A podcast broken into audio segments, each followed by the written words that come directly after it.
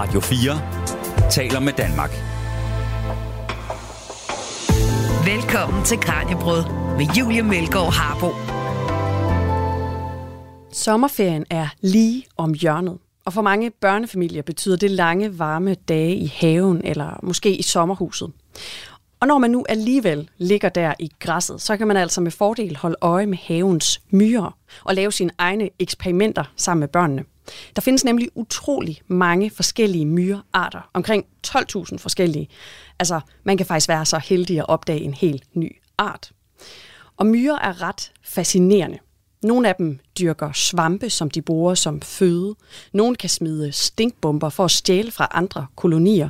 Nogle myrer holder slaver, der kan arbejde for dem. Og man har altså også observeret myrer, der render rundt i kolonien og lader, som om de arbejder.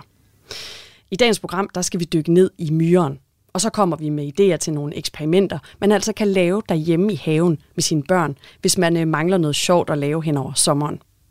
Mit navn er Julie Melgaard Harbo. Velkommen til Kranjebrud. Du lytter til Radio 4. Og med i dagens program, der har jeg Julie Kok Scher, der er postdoc ved Center for Integrativ Biodiversitetsforskning i Tyskland og ved Center for Makroøkologi, Evolution og Klima ved Københavns Universitet. Og altså forfatter til en ny øh, bog, der hedder Myrejagten, der lige er udkommet. Tusind tak, fordi du gerne vil være med i dag, Julie. Tak for at invitere. Og bogen her, den handler jo om øh, myrer og om, hvordan man altså kan lave de her eksperimenter hjemme i haven. Og det her med, hvordan man selv kan lave de her eksperimenter, det skal vi nok øh, dykke ned i senere i programmet. Men først så skal vi lige finde ud af, hvorfor det er, at myren er så spændende. Så Julie, hvorfor er myrer vigtige at undersøge? Hvad kan vi lære af myrer? Jamen, det er et, et godt spørgsmål, og jeg tror, hvis du havde spurgt mig for 10 år siden, om jeg skulle øh, arbejde med myrer, så havde jeg sagt, nej da, der er mere spændende dyr derude. Men øhm, myrer er enormt vigtige, og der er enormt mange af dem. De findes overalt. Altså hvis du sætter dig ned et eller andet sted udenfor, så er det det første dyr, der kravler på dig, højst sandsynligt en myre. De er dominerende i antal i forhold til andre insekter i Danmark, og så øh, leverer de en masse økosystemstjenester. De holder skadedyr nede, når de graver deres gange, så ilter de jorden, de spreder frø for planter. Så jeg tænker, at hvis myrerne ikke var der, så ville der være rigtig mange arter, der også ville have det svært. Blandt andet en masse plantearter og andre insektarter, der lever i myrenes kolonier. Ja, og i hvilke lidt øh, sjove forsøg har myren øh, spillet en rolle? For du har fortalt mig om et forsøg, hvor man for eksempel har sat stylter på myrenes ben. Hvad gik det lige ud på? Jamen, altså, der er jo mange måder, man kan eksperimentere med myrer, og man vil gerne finde ud af, hvordan myrerne lever, og især er man meget øh, fascineret af, hvordan de kommunikerer med hinanden, og hvordan de finder vej. Fordi vi kan kommunikere via sprog, vi har et meget veludviklet sprog, men myrer, de taler ikke rigtigt, de bruger duftstoffer til at kommunikere. Og det fungerer rimelig godt øh, i Danmark, hvor du kan lægge duftstof, og det bliver liggende, Øh, men det fungerer måske ikke så godt i andre øh, steder i verden, som for eksempel i ørkenen, hvor duftstof hurtigt kan forsvinde, og du har heller ikke nogen pejlemærker. Så hvordan pokker finder de her myrer så vej? Og der var der så nogle forskere, der fandt på, jamen måske kan vi træne myrerne til at gå mellem deres koloni og noget mad, og så laver vi en lille smule om på deres benlængde ved at give dem stylter på, og så ser vi, om de stadig går til kolonien, øh, fra kolonien til maden, eller om de i virkeligheden kommer til at gå for langt. Og det viser så, at med stylter på gik de for langt. Deres benlængde var blevet længere, så der var et eller andet, der indikerede, at de måske talte skridtene. Og nu, hvor at deres skridt var længere, så kunne de simpelthen ikke finde den samme afstand. Hvordan har man for eksempel brugt myren til at udvikle nogle former for teknologi? Ja, altså vi bliver jo meget inspireret af naturen, når vi skal udvikle teknologier. Det har man øh, blandt andet også gjort ved termitter, hvor man har bygget, øh, ligesom at myrer, de øh, laver deres øh, store ture, så gør termitter det også, og de er rigtig gode til at regulere temperaturen inde i de her ture, øh, eller termitbo. Og det har man øh, i Isgate-centret i Zimbabwe øh, udnyttet ved at lave øh, to skorstene i deres bygning, og så nogle store, øh, hvad kalder man det, øh, ventilations Propeller? Pro- ja, propeller kan vi godt kalde det, nede i bunden, som så fører den varme luft op og ud og beholder den kolde luft ind i. Men med myrerne, der har man kigget rigtig meget til for eksempel knipsekæbemyren. Knipsekæbemyren har nogle sindssygt lange kæber, som den kan knipse med meget hurtigere, end vi kan knipse med øjnene for eksempel, eller blinke med øjnene. Og med den kraft fra kæberne kan den simpelthen springe virkelig højt op i luften. Og man har forsøgt at designe nogle små robotter, der opfører sig ligesom myrer, der kan kommunikere med hinanden og kan knipsehoppe på samme måde, som den her knipsekæbemyre gør. Og så har de, øh, ligesom myrerne, forskellige roller, så du har en lederrobot og en arbejderrobot og en spiderrobot, og de her robotter, tænker man på, kan vi sende dem ind i for eksempel nedstyrtede bygninger og lede efter øh, folk, der er i live, men er fanget et eller andet sted, hvor at vi som mennesker i hvert fald ikke i starten kan komme hen. Og de her forskellige sjove arter, dem skal vi også øh, dykke ned i senere. Vi har fire, vi gerne vil hive fat på, som vi sådan lige skal finde ud af, hvad, hvad der gør dem specielle. Øhm, vi talte lige kort om her før, at den her nye art, øh, der er blevet fundet i Danmark, som man ikke havde set i Danmark før, øh, hvor danske familier altså har hjulpet med at finde, øh, finde den her myre, og derfor hjulpet til med, med de her forskningsprojekter. Altså, hvorfor er det så vigtigt at få øh, flere familier for eksempel engageret i, i naturen og i projekter, hvor de, hvor de kan hjælpe med at finde nogle insekter, som I forskere så kan, kan kigge på. Det, der hedder citizen science. Hvorfor er det så vigtigt? Det er et, et stort spørgsmål, og, og måske også mange spørgsmål i et spørgsmål. Vi lever i en tid, hvor at verden er i forandring. Vi har klimaforandringer, og øh, delvis som konsekvens af det også biodiversitetsforandringer. Øh, der er arter, der forsvinder, der er nye arter, der kommer til. Så har vi udviklet en helt ny type økosystem med vores byer, og det skal alle de her arter også forholde sig til. Så der er et behov for at vide, jamen, hvordan tilpasser andre arter end mennesker sig til de her forandringer, som vi har lavet. Og man fik øjnene op for, at vi måske i virkeligheden slet ikke er nok forskere til at, at løfte den her øh, arbejdsopgave. Så, men måske hvis man kunne engagere alle danskere eller alle folk i verden i forskningen og kunne få flere øjne derude i felten, så kunne vi måske få den data, vi rent faktisk skal bruge, fordi det er virkelig svært som ene mand eller ene kvinde at holde øh, øje med hele Danmarks myrebestand. Så tilbage i 2017, der startede vi projektet Myrejagten, hvor vi prøvede at få hele Danmark til at interessere sig for myrer. Og det gik sådan set rigtig godt. Vi havde over 500 familier, der deltog i projektet Myrejagten, og det er det, Citizen er, Science er. Det er simpelthen, når mennesker går sammen med forskere, altså folk går sammen med forskere og prøver at besvare et videnskabeligt spørgsmål. Og det kan være, at de laver observationer, eller at de i myrejagtens tilfælde laver et eksperiment. I myrejagten, der var de ude og sætte forskellige slags mad ud til myrerne, både for at finde ud af, hvilke arter, der levede i for eksempel deres sommerhushave, eller hvor de nu havde lyst til at lave det her eksperiment, men også hvilke næringsstoffer myrerne havde brug for. Så det var sådan helt basale ting, vi satte ud. Sukker, salt, protein, olie som sådan fedtstof, helt almindelig vand, og så en, øh, en kammerjunker, fordi det er jo Danmark og sommer.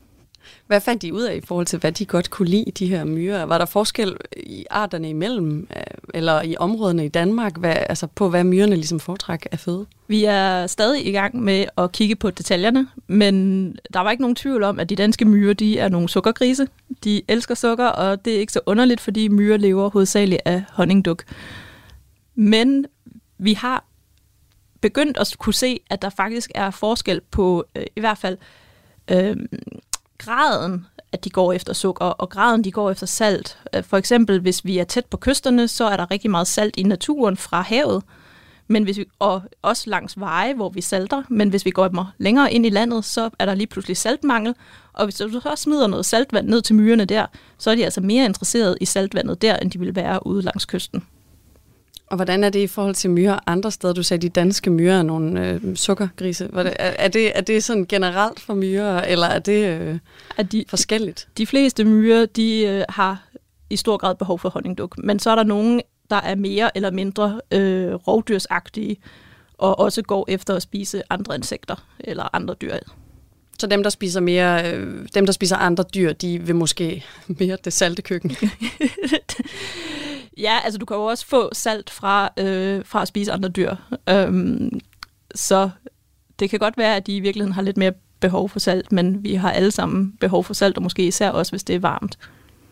En ting, vi opdagede, det var, at det så ud som om, at kammerjunker var mere populære i byerne øh, end ude i den mere urørte natur. Og det kan være, at bymyrer faktisk er ved at tilpasse sig vores menneskekost. Så fordi de finder mere øh, skrald fra os, der er mere sukkerholdigt, så kan det være, at de simpelthen har fået en præference. Ja, og man kan også sige, altså, der er ikke så store fluktuationer måske i tilgængeligheden af mad i byerne, fordi vi går og smider mad hele året rundt, hvorimod ude i en skov, der er der stor forskel på, hvad du måske kan finde om vinteren, og hvad du kan finde om sommeren. Og vi skal altså bevæge os lidt videre, for det er ikke øh, kun i forskningen, at man øh, bruger myrer. Gourmetkokke har også i efterhånden en del år eksperimenteret med at bruge myrer på menuen. Og hvordan man lige finder præcis den type myrer, der smager friskt af citrus, det skal vi øh, høre her om lidt. Du lytter til Kranjebrud på Radio 4. Ja, myrejagt det er altså ikke kun for børn, og det bruges ikke kun i forskning. For myrer blev for alvor populære i den danske gastronomi for godt 10 år siden, og har nu i en årrække været på menuen på nogle af de fineste restauranter herhjemme. Thomas Laversen, blandt andet kendt som myremanden, fordi han altså var den første til at levere de her små insekter til restauranterne. Han driver i dag virksomheden Wild Fooding, som nu primært skaffer vilde urter til menukortet, men han har også skrevet flere bøger om det vilde køkken og laver guidede ture om øh, emnet. Thomas Laversens egen favorit på tallerkenen er den type, der hedder orange myren. Og øh, den kan godt være lidt svær at finde, selvom øh, der er mange af dem i den danske natur. Det fortæller han om her til min kollega Kasper Fris. Når jeg taler med folk om, om myrer, så, så taler folk ud fra et udgangspunkt, at, at alle myrer har et bo, lidt ligesom røde skovmyrer ude i Nåleskoven, de der store bjerge af, af, af grannåle. Og den myre, der har man ikke så mange andre, der har tydelige bo på den måde. De bor typisk under et eller andet, eller inde i noget. Og orangemyren, den kan godt lide at bo inde i eller under blandt andet uh, mirabelle, men også e og birk og sådan noget. Og da jeg lærte dem at kende i starten, så har jeg jo gået, altså han har sagt dagevis og let efter orange myre bo. Øh, og det er enormt svært. Den, den, den nemmeste måde at spotte dem på, det er ved at se dem gå op og ned af den stamme, de typisk bor under, altså den træstamme, oprettede træstamme, så kan man se dem, og det er lidt nemmere at se dem på birk, end at se dem på for eksempel mirabelle, som har en mørk bark. Som, som, som sanker, så bliver man langsomt klogere og kan, danne, som kan se nogle mønstre i den måde. Når sådan, jeg har, nu har jeg fundet den tre gange, det var sådan og sådan, det var sådan et sted, det var øh, på en stranding, øh, ved sådan en, en skov, som forholdsvis tæt på kysten. Okay, det kan være, at de har forkaldet for det. Så begynder jeg at lede mere sådan nogle steder, og opdager lige pludselig, at der er faktisk orangemyrer ret mange steder. Øh, og det opdagede jeg hen ad vejen. Så, så i starten havde jeg enormt svært ved at finde dem. Jeg havde det første øh, bo, jeg havde selv, det var faktisk på min egen grund. Og sidenhen har jeg fundet dem, altså han har sagt tusindvis af steder. Jeg har fundet dem et par gange ved at kunne lugte, at de var i området. Altså, de, de lugter af den der sådan appelsinskal ting. Og måske er det, fordi jeg har trådt på nogle af dem, så har brudt dem, og på den måde så er der kommet nogle af de der duftstoffer ud. Altså, så jeg har fundet dem på alle mulige måder, og han har sagt mere, når jeg ikke leder, end når jeg leder. Hvorfor er du særlig glad for orangemyrerne? Øh, orangemyren er, synes jeg, ubetinget den lækreste myre, øh, altså den, den mest velsmagende. Altså, og for, for mig er det ikke sådan en... Øh, det er ikke for sjov. Det er jo fordi, at de smager godt. Jeg kalder dem orange, orangemyren for en, en dessertmyre. Jeg synes, den passer rigtig, rigtig godt til dessert og sådan en sommerdessert. Og jeg tror også, jeg har mange retter, som jeg nærmest har brug for at spise hvert år. Jeg har brug for at spise, øh, øh, hvad hedder det, tandfri vorsalat, som er sådan en lille grøn plante, der vokser på, på stranden i foråret, med stenbiderovn. Det hører sig til på en eller anden måde. Det er, sådan, det er i min arv. Og lige sådan har jeg også brug for at spise orange myre med jordbær i den her periode i, i juni måned, fordi de, de passer bare sammen. Og så er der også en masse små, sådan lidt små nørdede detaljer. Sådan, for eksempel, hvis man tager de orange myrer, som går ned ad stammen, eller er på vej hjem til boet, i modsætning til dem, der er på vej ud, så får man en lidt sødere myre. Fordi i bund og grund, det orange myren gør, det er, at de går fra deres bo, øh, og så går de op til deres bladlus, som de passer og beskytter, tager sukkerstofferne fra numsen af bladlusen og går tilbage. Så dem, der går baglæns, de er fyldt med sukkerstoffer. Og man kan tydeligt smage forskellen. Og det gør dem endnu mere relevante som dessertmyre. Skal de behandles på en eller anden særlig måde, inden de kommer på jordbærne?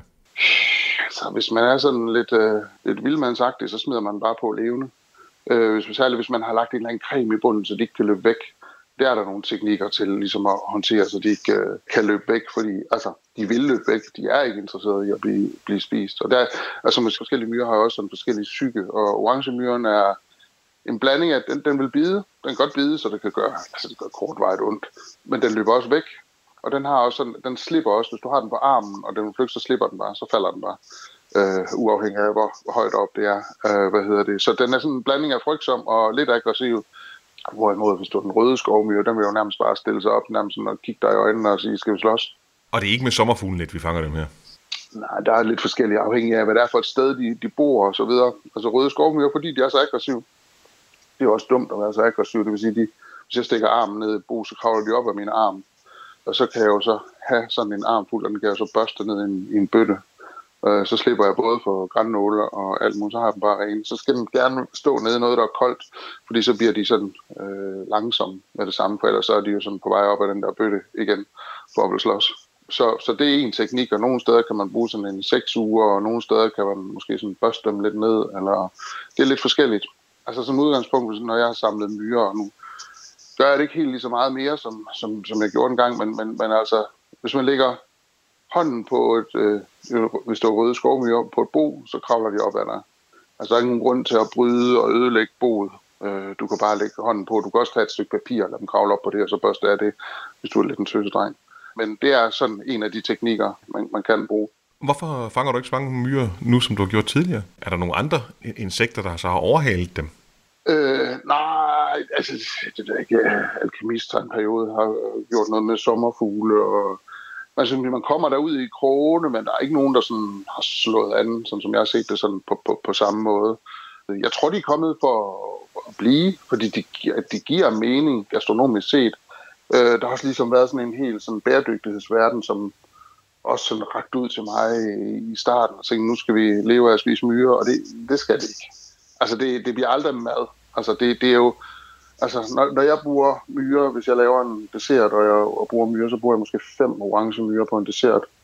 Øh, og de vejer, som jeg husker, 2, 3, 4 milligram per styk. Det er ikke mad. Det er smag. Jeg vil sige, det er til gengæld altså, det kæmpe sådan impact, det, den lille bitte smule myre har på, på, en, på, en, på en dessert. Så, så det er super relevant. Det er ikke mad. Det er smag. Det, det er smags, en smagsgiver det er en gimmick, det er en oplevelse, det, det er gastronomi, det er ikke mad. Og Thomas Laversen fra Wild Fooding fortæller altså her, at det i dag mest er den røde skovmyre, som restauranterne sætter på menuen, typisk i det salte køkken.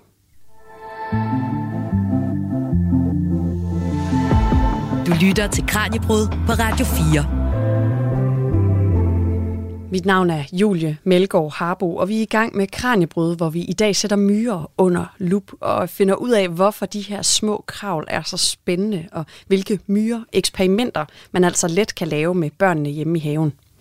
Jeg taler med Julie Koch Scher, der er postdoc ved Center for Integrativ Biodiversitetsforskning i Tyskland, og altså forfatter til bogen Myrejagten, der lige er udkommet. Og som altså folder alt det her, vi snakker om i dag, mere ud. Så hvis man ikke får nok af myrer efter det her program, så kan man altså skynde sig ud og købe Julies bog. Og nu hørte vi om de her forskellige myrer, man kan spise, om orangemyren og den røde øh, skovmyre, som altså er nyste skud for stammen du smagt nogle af de her myrer, Julie, som Thomas Laversen fortalte om? Jeg må ærligt indrømme, jeg har faktisk ikke spist en myre i Danmark. Eller en myre fra Danmark. Jeg har ikke spist nogen af de danske arter. Øh, og jeg tror, han har ret, at øh, vi ser det at spise myrer som en gimmick. Jeg har smagt myre gin og myre snaps, også lavet på orange myre, men ikke spist en myre. Til gengæld så har jeg spist myre fra øh, Colombia, hvor at de serverer, altså du kan købe myrer på øh, dåse, eller et lille plastikbager, og det er de store myredronninger, så der snakker vi altså noget på en halvanden to cm størrelse. Det fylder lidt mere end, end de små danske på en halv øh, centimeter, en, en centimeter måske. Og, og der spiser man dem ret ofte. I Mexico kalder man myre for øh, meksikansk kaviar. Og i Thailand, der kan du købe myrer, dronninger og laver på dåse, og i virkeligheden kan det også koste mere end øh, oksekød. Så selvom vi i Danmark spiser myrer mest som en gimmick, i hvert fald i dag, så er der andre lande, der har lang tradition for at spise myrer øh, som en vigtig næringskilde og en proteinkilde. Og som er noget, man har gjort øh, længere tid, end vi lige har talt øh, om, at vi skal finde nye madkilder, nye proteinkilder, nye. Ja. Ja. Og jeg vil altså gerne dykke lidt længere ned i nogle af de her ret sjove ting, som forskellige myrer de kan og gør. Øh, og noget af det, de virkelig øh, er kendte for, det er jo at samarbejde. Men der er ofte en øh, del myrer i en koloni, der lader som om, de har travlt. Det har man i hvert fald observeret nogle steder.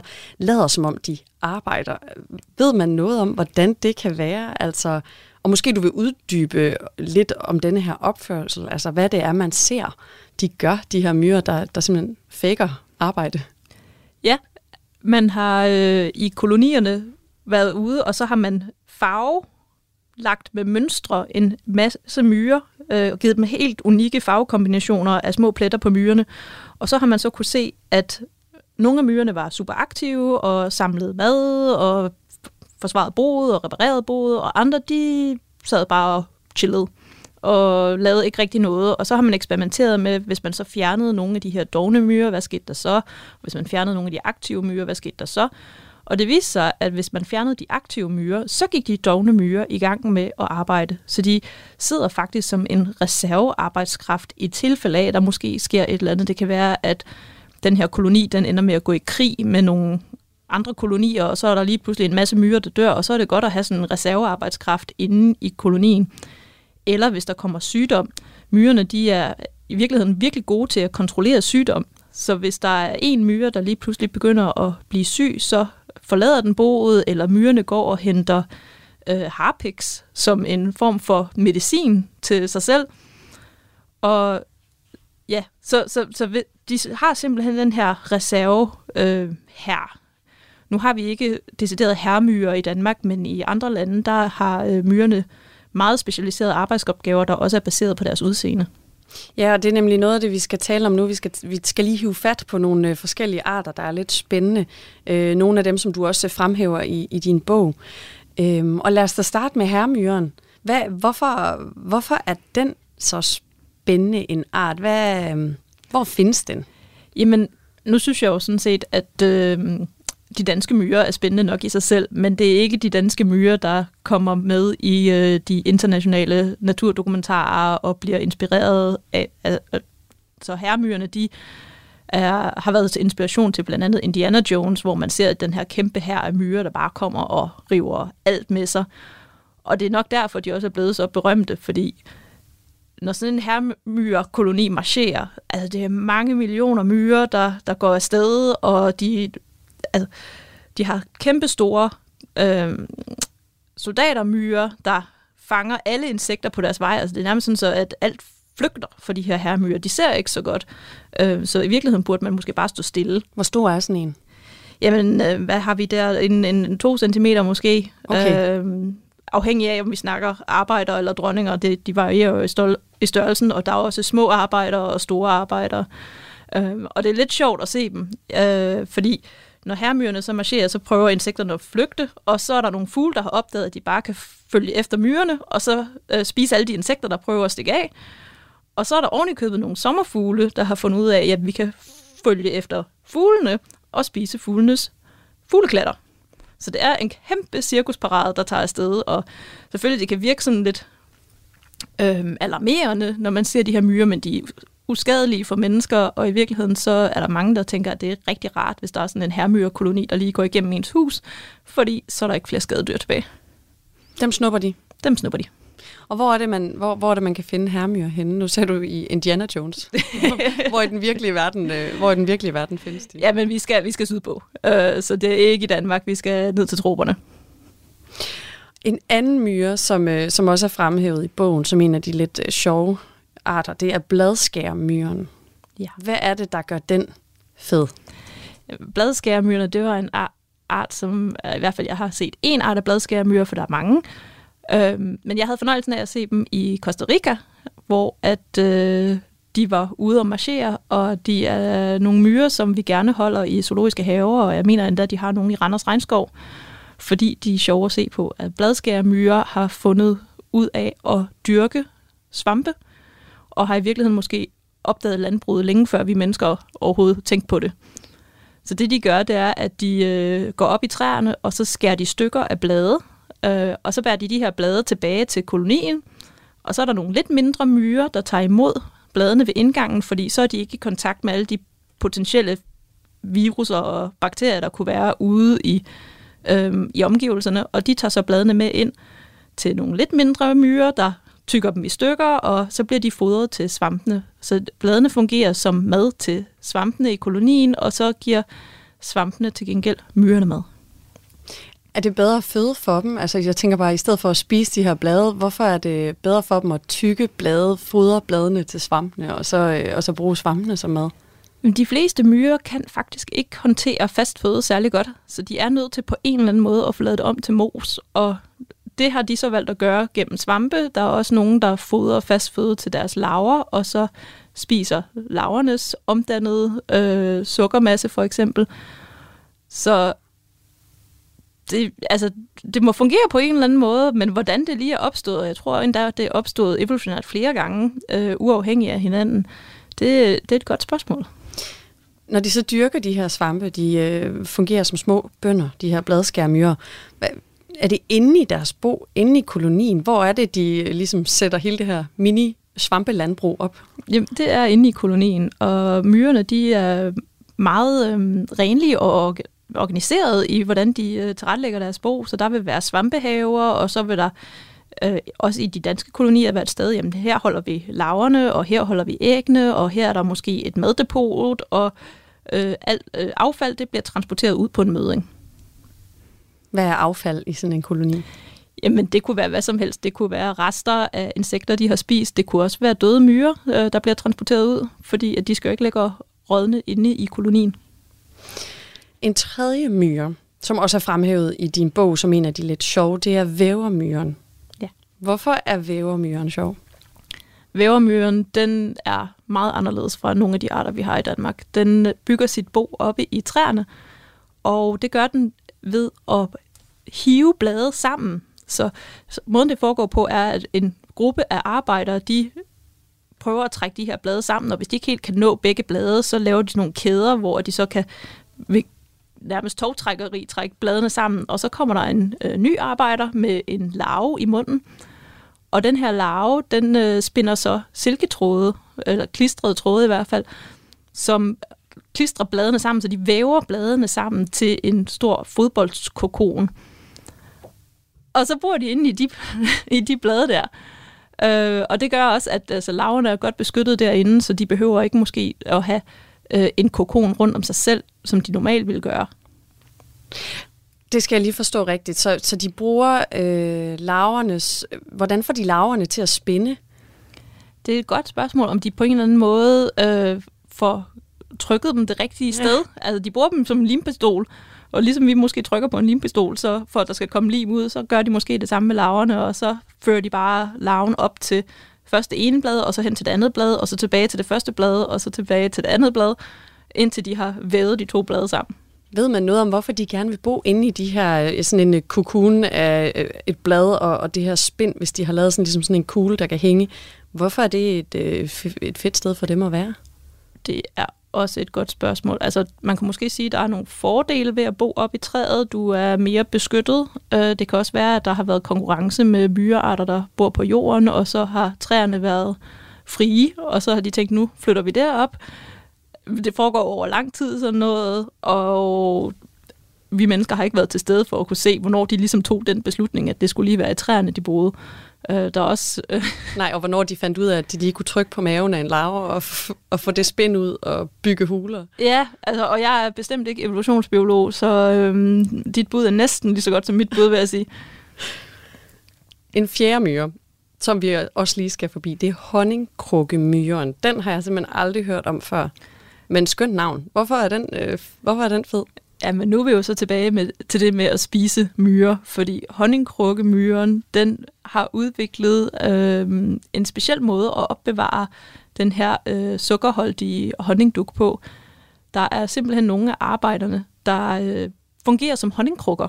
Så de har en øh, mave til sig selv, og så har de en social mave, måske lidt ligesom vi mennesker siger, at vi nogle gange har en dessertmave, Men den her øh, sociale mave, der kan de så opbevare honningdukken uden at spise den. Og så når de er blevet fyldt godt op, så hænger de bare fra loftet inde i deres øh, bo, og hvis der så kommer en øh, søster og er sulten, så kan hun lige prikke til øh, sin søster der og sige, hey, jeg vil gerne have noget mad, og så gylper de en lille smule af den her mad op.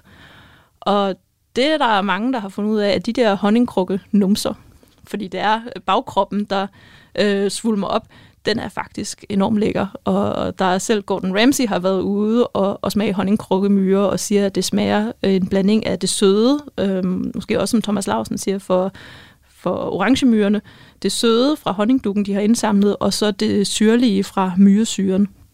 Og så skulle man så fange dem på vej ind i boet, og ikke på vej ud, fordi de går ind øh, med deres depot. Og Ja, det skulle man så med, øh, med orangemyrerne. orangemyren. Med honningkrukkemyren, der graver man faktisk nogle gange flere meter ned i jorden for at få fat i dem, fordi man skal have fat i dem, der hænger inde i boet. Hvor store er de her myrer? Altså, hvordan kan man overhovedet øh, lokalisere en lille bitte myre, der hænger øh, inde i en koloni? Det virker jo helt vildt. Ja, altså, du kan jo selvfølgelig se øh, dem, der er ude og samle mad, og så følge dem tilbage til, til kolonien. Og så er det bare et spørgsmål om at grave derned af. Men altså, selvom hullet til kolonien er enormt lille, så laver de faktisk nogle ret store øh, kamre nede i jorden. Og hvis du så finder sådan, altså, så er der også alt fra par tusind til et par millioner øh, myrer i en koloni, afhængig af, hvad det er for en myreart, du har med at gøre. Så når du først finder kolonien, så er du ikke i tvivl. Og man kan godt se forskel på dem, øh, der hænger med honningdepoterne, og så de andre, de ser forskellige ud. Ja, det kan man godt. Altså dem, der hænger med, øh, med honning, det er nærmest altså en, en stor ært, vil jeg sige, at deres bagkrop er, og den er helt øh, gennemsigtig gul, fordi at bagkroppen er blevet spændt så meget ud, så det er en lille ballon, den sidder, har på bagkroppen. Ja, og det, det, det lyder som om mange af de her arter, de findes andre steder i verden. Er der nogle af dem, der findes i Danmark, af dem vi har talt om her? Kun inde på øh, Københavns Universitet, hvor de holder øh, nogle af de her arter som øh, forsøgs øh, myrer. De findes ikke. Det er simpelthen for koldt i Danmark til, at de her arter kan overleve ude i naturen. Har du så en yndlingsart her i Danmark? Altså er der en af de danske arter, som sådan står ud som lidt speciel, eller sådan lidt, lidt sjovere end de andre? Det er et godt spørgsmål. Altså, jeg startede faktisk med at synes, at den gule engemyre var fantastisk, fordi den er så nuttet. Så der, ja, det er lidt piget, øhm, øh, men den, den er smuk, synes jeg. Men jeg blev også lidt fascineret af skovmyrerne, blandt andet rød, skovmyre og lille skovmyre, der kan være svære at kende fra hinanden.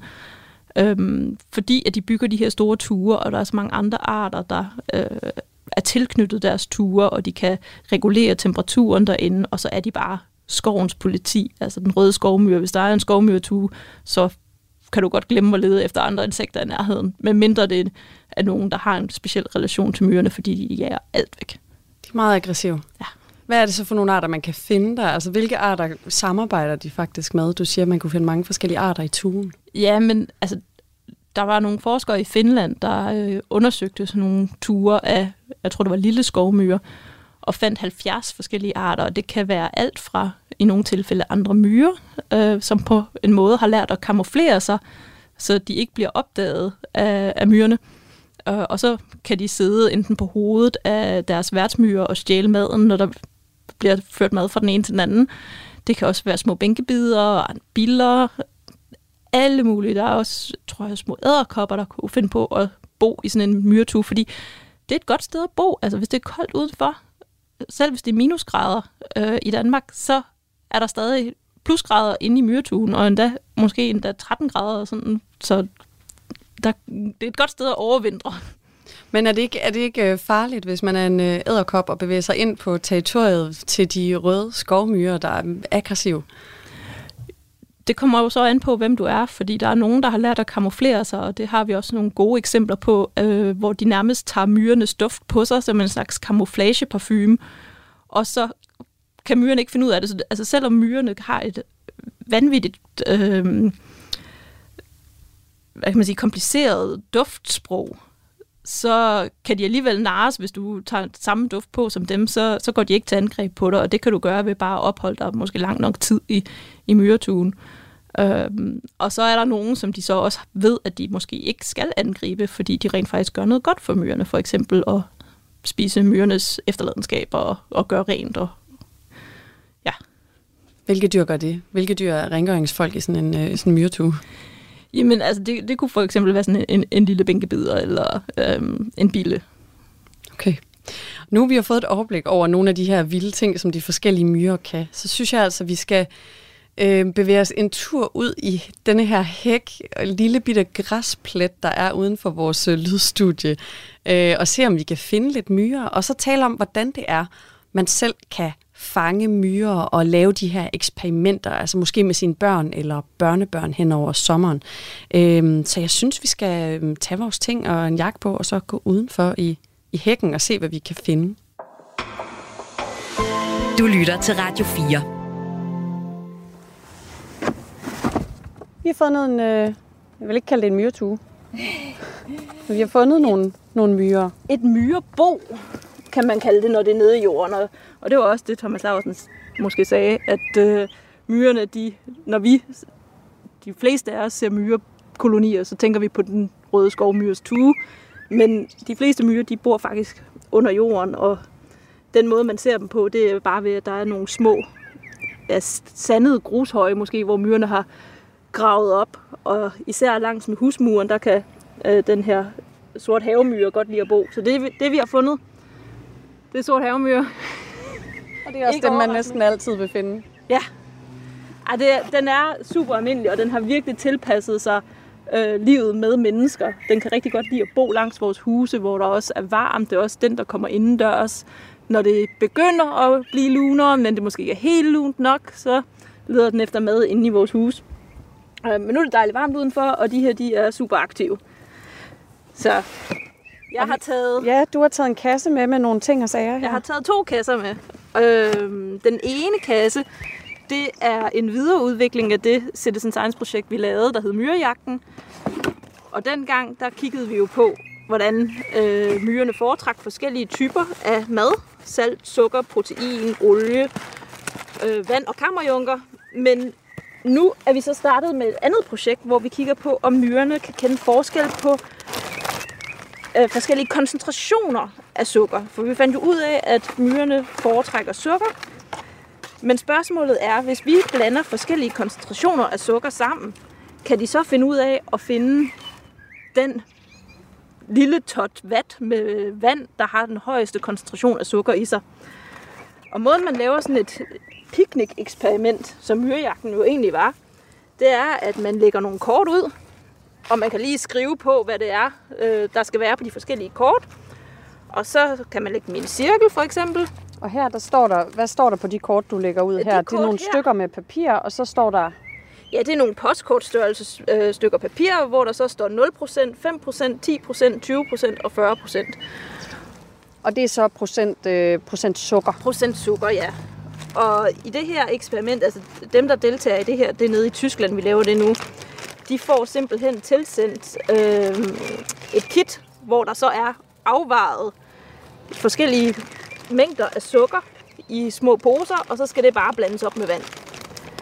Og så lægger man det ud, når man har blandet det op, Så dypper man noget vand ned i det her dypper sukkervand. man vand ned i sukkervand, fordi hvis du bare smed sukkervand ud på græsset, så ville det være lidt svært at se, hvor mange myrer der rent faktisk kom.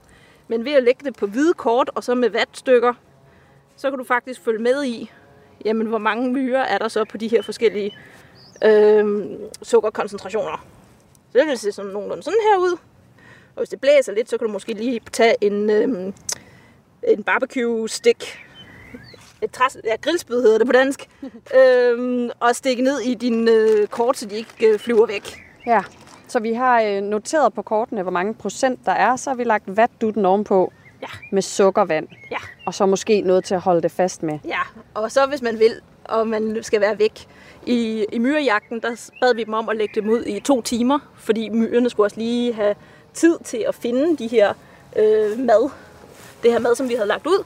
Ja, de lugter de sig frem til det her sukkervand, eller hvordan? Ja, og, og det er jo så spørgsmålet. Altså man har fundet ud af, at bier for eksempel kan se forskel på vand og sukkervand. Fordi at øh, det er lidt anderledes i, øh, u- på UV-spektret. Og spørgsmålet er, kan myrerne lugte, at der er mere sukker i en 40% sukkervandsblanding end i en 5% sukkervandsblanding? Så vi lavede den her gradient fra 0 til 40, for at se, jamen, hvor finfølende er deres lugtesans egentlig? Går de direkte efter 40% og ignorerer alle de andre? Eller starter de med at søge rundt og gå på alle forskellige sukkerkoncentrationstyper, og så finder de til sidst frem til, at det er 40% måske, fordi at der er en, der har fundet den der 40% koncentration, og så går hen og siger til de andre, hey, det er her, det foregår. Der er 40% sukker, det er mega godt. Og så efterlader de de andre koncentrationer. Okay, så det kunne både være, at det var øh, det sociale aspekt, der hjalp dem til at finde den høje koncentration af sukker, øh, og det kunne også være lugtesansen. Ja. Fandt de ud af, hvad det var? Vi er stadig i gang med, med den forskning der. Øhm, der er i hvert fald ikke nogen tvivl om, at de kan godt finde 40% sukker. Det er suverænt den, de går efter. Men spørgsmålet er, hvornår skifter de til 40%. Så i det her projekt, der har vi bedt børnene om at gå ud og tælle, hvor mange myrer der er på de forskellige sukkerkoncentrationer efter 5 minutter, 10 minutter, 20 minutter, 40 minutter, 80 minutter og 120 minutter. Altså efter to timer, for at se, jamen, er der først lidt spredt, og så flokkes de, eller flokkes de med det samme. Og det næste skridt her, det er simpelthen, så har man blandet sukkervandet op og lagt det her ud, og så skal vi have det tæt på boet. Ja, altså det er jo så spørgsmålet, fordi hvis du sætter sukkerkoncentrationerne tæt på boet, jamen så er det den myre, du fanger. Men det kunne være, der var andre myrer i nærheden også. Så i virkeligheden, så er det måske også godt at sige, okay, vi, vi, vi har fundet ud af, at der er aktive myrer her, men vi sætter ikke vores eksperiment op lige oven i myretuen eller myreboet. Vi sætter det sådan lige lidt væk, fordi der er arter, der øh, kan finde på at lede efter mad hele 100 meter væk fra der, hvor de bor. Og hvis du har din, dit eksperiment meget tæt på et bo, jamen så er der chancer for, at der ikke er nogen af de andre arter, der måske er i området, som tør komme i nærheden af det her eksperiment, fordi at der er en art, der dominerer der. For eksempel hvis man har den aggressive røde skovmyre, så tør de andre måske ikke. Ja, og vi har jo sådan set 59 arter af myrer i Danmark, så det ville være synd, hvis du kun lige fik øje på den ene, og ikke de andre, som måske var i nærheden. Så jeg, jeg, jeg synes, du skal ikke sætte det oven i boet, men sætte det i nærheden, og du er selvfølgelig velkommen til at flytte det rundt. Og bare fordi, at du ikke kan lave eksperimentet og deltage i, i forskningen, så er der ingen, der siger, at du ikke kan lave eksperimentet og lave din egen forskning. Og du kan også prøve alle mulige forskellige steder. Man kan for eksempel prøve at sætte det op. Øh, nu har vi sat det op på græs, men du kan også sætte det op ved nogle sten eller sand, og så kan du prøve at sætte det op inde i en hæk. Altså er der forskel på, hvor hurtigt myrerne finder maden, når de er i bane solskin, eller når de er i skygge. Der er mange muligheder. Og som du sagde, så skal man, øh, så skal man altså have myren helt ind under en lup for at kunne bestemme, hvad det er for en art, man har fat i. Er, der, er det, det er noget med, at der er et, et andet eksperiment, man kan lave, hvor man faktisk fanger myrerne? Ja. Det har du måske i den anden kasse. Det har jeg i den anden kasse. Øh, man kan jo sådan set godt fange myrerne på det her øh, picnic-eksperiment også, men så skulle du have nogle plastikposer i nærheden, og så skulle du være super hurtig og samle kortene op med myrer på og stikke dem i plastikposer. Så har du fanget dine myrer. Det andet eksperiment, jeg har taget med, det er et meget klassisk eksperiment. Det er den klassiske faldfælde.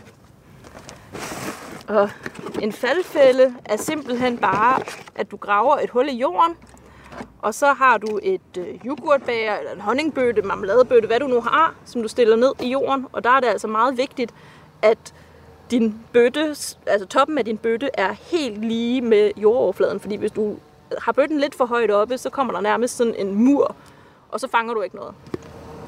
Og man kan lave en faldfælde på mange måder. Hvis du kun skal have den stående natten over, så kan du bare lade bøtten være tom, og så vil din dyr stadig være i live. Der er en risiko for, at de begynder at spise hinanden, fordi de bliver fanget.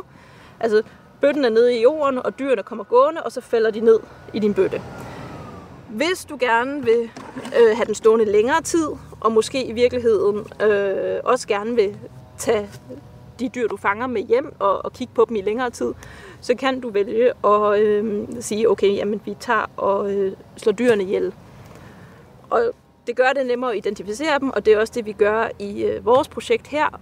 Og det er simpelthen fordi, så kan vi også bruge dyrene til andre øh, forskningsformål, som for eksempel at kigge på farveforskelle, øh, eller kigge på, hvad spiser de her dyr, og også analysere dem øh, for, øh, det, altså hvad er det for DNA, og er der genetiske forskelle på, hvad vi finder. Og der anbefaler jeg så, at man bruger propylenglykol, også bare kendt som øh, frostvæske, antifrost, øh, fordi det er ikke giftigt i tilfælde, at der kommer hunde eller katte eller andre små dyr forbi. Jeg anbef- Og det er den her blå væske. Ah, der er myrer på. ja. De er ikke glade for, at jeg har sat øh, den her propylenglykol så tæt på deres øh, bo. Øhm, og hvis den skal stå ude i flere dage, nu har jeg også fået en på hånden, så anbefaler jeg også, at man sætter et net over sin faldfælde, sådan så øh, eventuelt frøer eller mus ikke falder ned og, og drukner. Og så kan man have den stående ude i to dage eller syv dage og komme tilbage og så se, hvad man har fanget. Og en faldfælde fanger det, der er i nærheden og er aktivt. Og i virkeligheden så kan man få øjnene op for, hvor meget der rent faktisk er i ens have, fordi der er mange ting, som vi, og mange dyr, vi slet ikke ser. Øh, dyr, der er aktive om natten. Og det kan være, at der i virkeligheden er meget mere liv i din have, end du tror. Og så har vi designet en anden type faldfælde, som er en underjordisk faldfælde. Og den har vi også beskrevet i, i bogen. Og i stedet for, at man har øh, sit marmeladeglas åbent op for toppen og har gravet ned i det, så graver man den endnu længere ned, og så har man lavet huller i siden af bæret. Sådan så, at dyr, der lever under jorden og ikke kommer op over overfladen, de kan måske lugte, at man har lagt et lille stykke æble eller et eller andet inde i sit bære, og så kommer de ind igennem de her huller i siden og falder ned. Og den skal stå lidt længere, altså, det, fordi det går lidt langsommere under jorden, hvis man skal fange noget, og der er måske ikke helt så mange dyr som over jorden. Ja, og der skal man så ikke bruge et syltetøjsglas, fordi der skal man kunne bore de her huller. Her i din model her er der ja. fire huller på cirka sådan en centimeter i diameter, som, som, som så vil så være under jorden, så man kan fange de dyr, der ikke kommer op til overfladen. Jeg tænker, der var engang, er de der stadig de der blå marmeladebøtter? Altså, sådan nogle, sådan nogle, øh, sådan nogle de har over i øh, børnehaverne og sådan ja, noget. de store ja. plastikmarmeladebøtter, det kunne man bruge, eller øh, ja, en plastikbøtte af, af en art ville være godt til, til det. Og i vores eksperiment, der har vi så også øh, givet øh, skolerne, der deltager, øh, lidt mere fancy udstyr. Vi har givet dem en øh, klimalokker, som man stikker ned i jorden. En som, klimalokker? Ja, en klimalokker. Og det er, sådan en, øh, det, det er sådan en form for pind, du har der med en grøn ende, som der er en spids på, så ja. den kan man simpelthen den kan man ned i jorden. bore ned i jorden. Og der er måske endda også, at folk har noget ude i deres have, en værstation eller sådan noget. Og den her, den øh, måler så fugtigheden og temperaturen i jorden og lige over jorden. Fordi vi har en teori om, at øh, inde i byerne, der er der langt varmere, end der er ude i den omkringliggende natur, på grund af det, man kalder The Urban Heat Island effekt. Altså den øh, by varmeøs-effekt. Øh, og det, altså, al den beton, vi har i byerne, holder på varmen. Så i rigtig store byer, ikke København er en stor by, men Berlin for eksempel, der kan der være 10 grader varmere inde i byen end uden på landet. Det kan også være det derfor, vi alle sammen flygter ud af byerne om sommeren. Men den her varmeø-effekt kunne vi måske bruge til at få en idé om, hvad der vil ske under fremtidige klimaforandringer. Så derfor har vi bedt børnene om også at optage, hvad det er for øh, temperaturer, myrerne og andre insekter skal håndtere, der hvor de har lavet eksperimentet. Okay. Og også fugtighed i jorden, eller hvad? Og hvordan det påvirker deres adfærd? Ja, altså myrer er enormt fin, finfølende, og de kan finde på at flytte deres laver rundt inde i boet, for at de altid ligger der, hvor fugtigheden i jorden og temperaturen er helt rigtig. Og der er nogle myrer, der foretrækker, at det er lidt mere fugtigt, og lever i måske mere mosede områder, og så er der myrer, der bare skal have det helt knastørt. Så afhængig af, hvordan temperaturen og fugtigheden udvikler sig, kan det være, at der er nogle arter, der får det meget bedre forhold, og så får vi flere af dem. Og så er der arter, der måske får dårligere forhold, og de forsvinder fra byerne til at starte med, og så i takt med, at den omkringliggende natur også bliver varmere, måske også derfra. Og vi nærmer os sådan de sidste minutter af programmet her i dag. Er der flere ting i eksperimentkassen, vi skal kigge på? Eller er vi ved vejs ende med vores, øh, vores myre-eksperimenter? Ikke i den her kasse, men der er jo ingen, der siger, at man skal gå ud med alt muligt udstyr for at undersøge myrerne. Altså du kan også bare tage ud og kigge og løfte nogle sten, og hvis du er i skoven, vælte rundt med nogle træstammer eller grene, der ligger på jorden, og, og kigge under øh, sten og, og træ. Eventuelt kigge på bakken af træstube, og så vil du se, at der er myrer over det hele. Så hvis du vil, kan du også øh, beskrive også, hvordan man kan lave en insektsuger, så det er lidt nemmere at fange dem, fordi de er enormt hurtige. Altså, nogle af dem kravler hjertens gerne op på dig, bare du lægger hånden i nærheden af dem. og så kan du observere dem på den måde, men hvis du gerne vil have lidt mere styr på dem, så kan du lave en insektsur. Ja, jeg tror faktisk også, der findes øh, sådan nogle små øh, loops, sådan en lille loop, man kan tage med rundt øh, i haven og i skoven, hvis man har nogle børn, der synes, det er virkelig spændende at kigge på insekter. Det gør der. Der er rigtig meget udstyr, der er blevet lavet efterhånden. Og det bliver simpelthen ordene for i dag. Jeg har talt med Julia Kokscher, der er postdoc ved Center for Integrativ Biodiversitetsforskning i Tyskland. Tak fordi du ville guide mig gennem øh, de her, øh, de her forskellige eksperimenter, man kan lave, og hvorfor det, hvorfor det er så spændende at undersøge myrerne. Velkommen. Og hvis man altså er nysgerrig på, hvordan alle de her øh, forskellige eksperimenter de, øh, de, de foregår, og hvordan øh, man selv kan bygge alle de her ting, nu har vi jo beskrevet dem, men det kan jo godt være, at man har svært ved at forestille sig det. Så kan man altså købe Julies Julius øh, nye bog, der hedder Myrejagten, hvor de her eksperimenter også er beskrevet, og hvor der også er nogle billeder øh, og eksempler på, hvordan man kan bygge de her forskellige fælder, så man kan fange myren, eller en myresuger, som du beskrev før. Det er alt, hvad vi når i Kranjebryd i dag. Du kan lytte her på kanalen igen i morgen kl. 12.10. Mit navn er Julie Melgaard Harbo. Tak fordi du lyttede med. Musik er en hurtig genvej til at komme ind bag facaden. Hvis man skal sige essensen af, hvem er jeg, så er det de samme. Ind bag den offentlige person. De synger også irriterende godt. I Portrætalbum bruger Anders Bøtter musikken til at vise nye sider af sine gæster. Gita Nørby, Tim Christensen, Sofie Gråbøl, Anders Akker, Allan Olsen. Både dem, du er fan af, og dem, du ikke troede, du havde noget til fælles med. Velkommen til Portrætalbum. Lyt til Portrætalbum i Radio 4's app, eller der, hvor du lytter til podcast.